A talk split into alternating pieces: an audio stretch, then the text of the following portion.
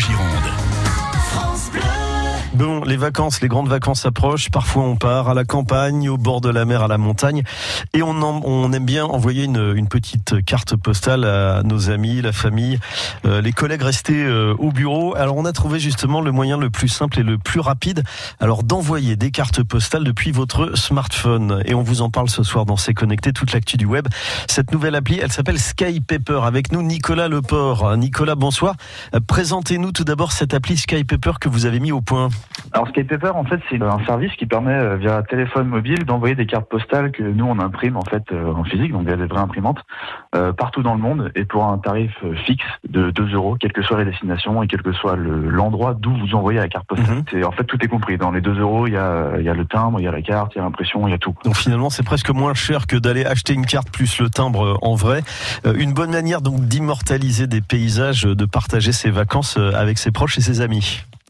Oui, tout à fait. Donc, euh, quand par exemple vous êtes euh, en vacances, euh, vous êtes à une soirée avec des amis, vous êtes à un mariage ou enfin quelconque occasion en fait qui sont bonnes pour pour garder un souvenir en fait et, avoir une trace de ce souvenir.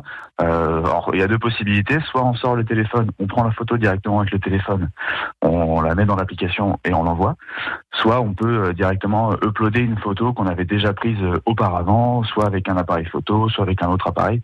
L'application permet les deux en fait, soit de prendre directement une photo, soit de télécharger une, une de nos photos qu'on avait prises précédemment et du coup de l'envoyer en carte postale à un ou plusieurs destinataires en un seul envoi.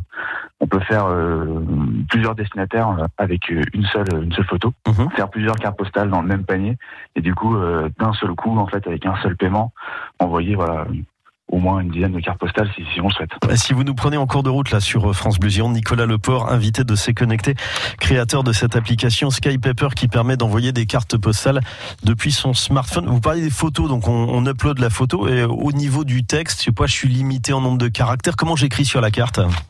Alors en fait, quand on upload la photo dans l'application, euh, il y a plusieurs étapes de texte. il y a quatre étapes majoritaires dans l'application. Donc la première étape consiste à, choisir la photo qu'on veut envoyer. Mhm. La deuxième étape, en fait, on a une prévisualisation dans l'application qui vous permet d'écrire le texte. Donc il y a un petit champ texte sur le téléphone. Vous écrivez votre texte avec euh, le clavier de votre téléphone. Le texte apparaît en fait dans la prévisualisation. Donc ça, vous validez l'étape, donc vous pouvez mettre des emojis, etc. Euh, et après, il y a l'étape des destinataires. Donc là, on choisit euh, 1, 2, 3, 4, autant de destinataires qu'on souhaite pour la carte postale qu'on est en train de créer. Et après, euh, on valide le panier et nous on imprime et on envoie. Bon, super clair. Merci beaucoup. Euh, belle invention, Skypaper, Nicolas Leport, pour envoyer des cartes postales directement depuis son smartphone euh, pour un tarif de 2 euros par destinataire.